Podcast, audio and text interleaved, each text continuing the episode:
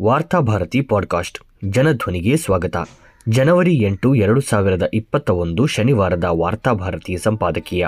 ಸರ್ಕಾರದ ಅನುಭವದ ಕೊರತೆಗೆ ಜನಸಾಮಾನ್ಯರು ಬೆಲೆ ತೆರಬೇಕೆ. ರಾಜ್ಯಾದ್ಯಂತ ವೀಕೆಂಡ್ ಕರ್ಫ್ಯೂ ಘೋಷಿಸಿರುವುದರಿಂದ ಜನಸಾಮಾನ್ಯರಲ್ಲಿ ಆಕ್ರೋಶ ಭುಗಿಲೆದ್ದಿದೆ. ವಾರದಲ್ಲಿ ಎರಡು ದಿನ ಕರ್ಫ್ಯೂ ವಿಧಿಸುವುದರಿಂದ ಕೊರೋನಾವನ್ನು ನಿವಾರಿಸಲು ಸಾಧ್ಯವಿಲ್ಲ ಎನ್ನುವುದನ್ನು ಈಗಾಗಲೇ ಹಲವು ತಜ್ಞರು ಸ್ಪಷ್ಟಪಡಿಸಿದ್ದಾರಾದರೂ ಅದಾವುದೋ ಲಾಭಿಗಳಿಗೆ ಮಣಿದು ವಾರಾಂತ್ಯ ಕರ್ಫ್ಯೂವನ್ನು ವಿಧಿಸಲು ಸರ್ಕಾರ ಮುಂದಾಗಿದೆ. ಜನಸಾಮಾನ್ಯರು ನಮಗೆ ಕೊರೋನಾದ ಭಯವಿಲ್ಲ, ಸರ್ಕಾರ ಹೇರುತ್ತಿರುವ ಕರ್ಫ್ಯೂ ಕುರಿತಂತೆ ಭಯವಿದೆ ಎಂದು ಸಾರ್ವಜನಿಕವಾಗಿ ಸಿಟ್ಟನ್ನು ವ್ಯಕ್ತಪಡಿಸುತ್ತಿದ್ದಾರೆ.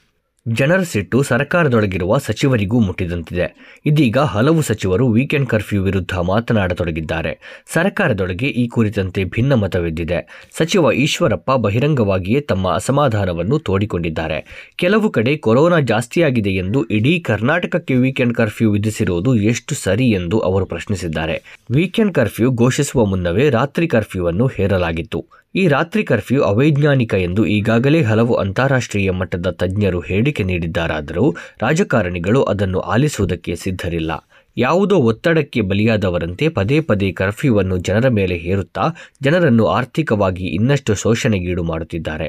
ದೇಶಾದ್ಯಂತ ಈಗಾಗಲೇ ದೊಡ್ಡ ಸಂಖ್ಯೆಯಲ್ಲಿ ಜನರು ಲಸಿಕೆ ಪಡೆದಿದ್ದಾರೆ. ಇದರ ಜೊತೆಗೆ ಲಕ್ಷಾಂತರ ಮಂದಿಗೆ ಕೊರೋನಾ ಬಂದು ಹೋಗಿದೆ. ಈ ಮೂಲಕವೂ ಅವರು ಪ್ರತಿರೋಧ ಶಕ್ತಿಯನ್ನು ತನ್ನದಾಗಿಸಿಕೊಂಡಿದ್ದಾರೆ. ಹೀಗಿದ್ದರೂ ಮತ್ತೆ ಮತ್ತೆ ಕೊರೋನಾದ ಹೆಸರಿನಲ್ಲಿ ಲಾಕ್ಡೌನ್ ವಿಧಿಸುವುದಾಗಿದ್ದರೆ ಜನರು ಲಸಿಕೆಗಳನ್ನು ಯಾಕಾದರೂ ಪಡೆದುಕೊಳ್ಳಬೇಕು ಎಂಬ ಪ್ರಶ್ನೆ ಇದ್ದಿದೆ ಸದ್ಯ ಸರ್ಕಾರ ಹೇರಿರುವ ಕರ್ಫ್ಯೂವನ್ನು ಎರಡು ರೀತಿಯಲ್ಲಿ ವಿಮರ್ಶಿಸಲಾಗುತ್ತಿದೆ. ಕಾಂಗ್ರೆಸ್ ಹಮ್ಮಿಕೊಂಡಿರುವ ಬೃಹತ್ ಪಾದಯಾತ್ರೆಯನ್ನು ದಮನಿಸುವುದಕ್ಕಾಗಿಯೇ ಈ ಕರ್ಫ್ಯೂವನ್ನು ಹೇರಲಾಗಿದೆ ಎಂದು ಕಾಂಗ್ರೆಸ್ ನಾಯಕರು ಆರೋಪಿಸುತ್ತಿದ್ದಾರೆ.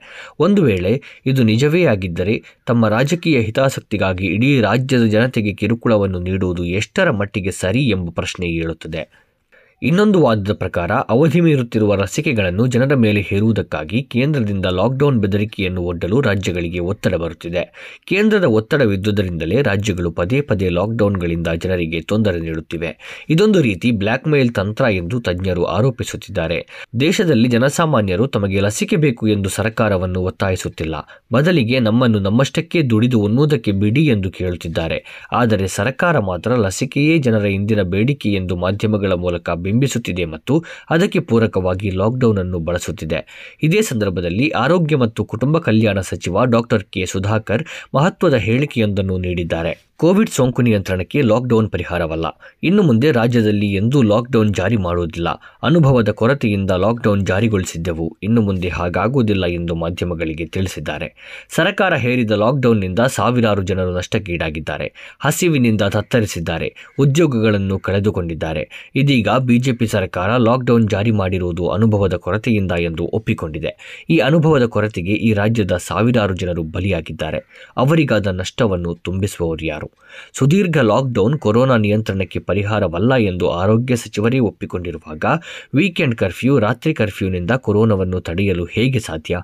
ಸರ್ಕಾರದ ಅನುಭವದ ಕೊರತೆಗೆ ಜನಸಾಮಾನ್ಯರು ಬಲಿಯಾಗಬೇಕೇ ಎಂಬ ಪ್ರಶ್ನೆಯನ್ನು ಜನರು ಬೀದಿಗಿಳಿದು ಕೇಳುವ ಸಮಯ ಬಂದಿದೆ.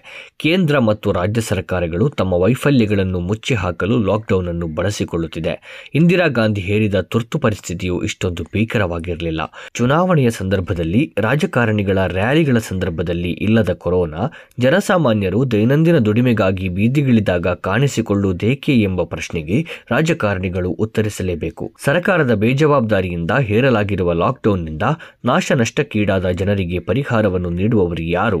ಈ ಪ್ರಶ್ನೆಗೆ ಜನರೇ ಸಂಘಟಿತರಾಗಿ ಉತ್ತರವನ್ನು ಕಂಡುಕೊಳ್ಳಬೇಕಾಗಿದೆ.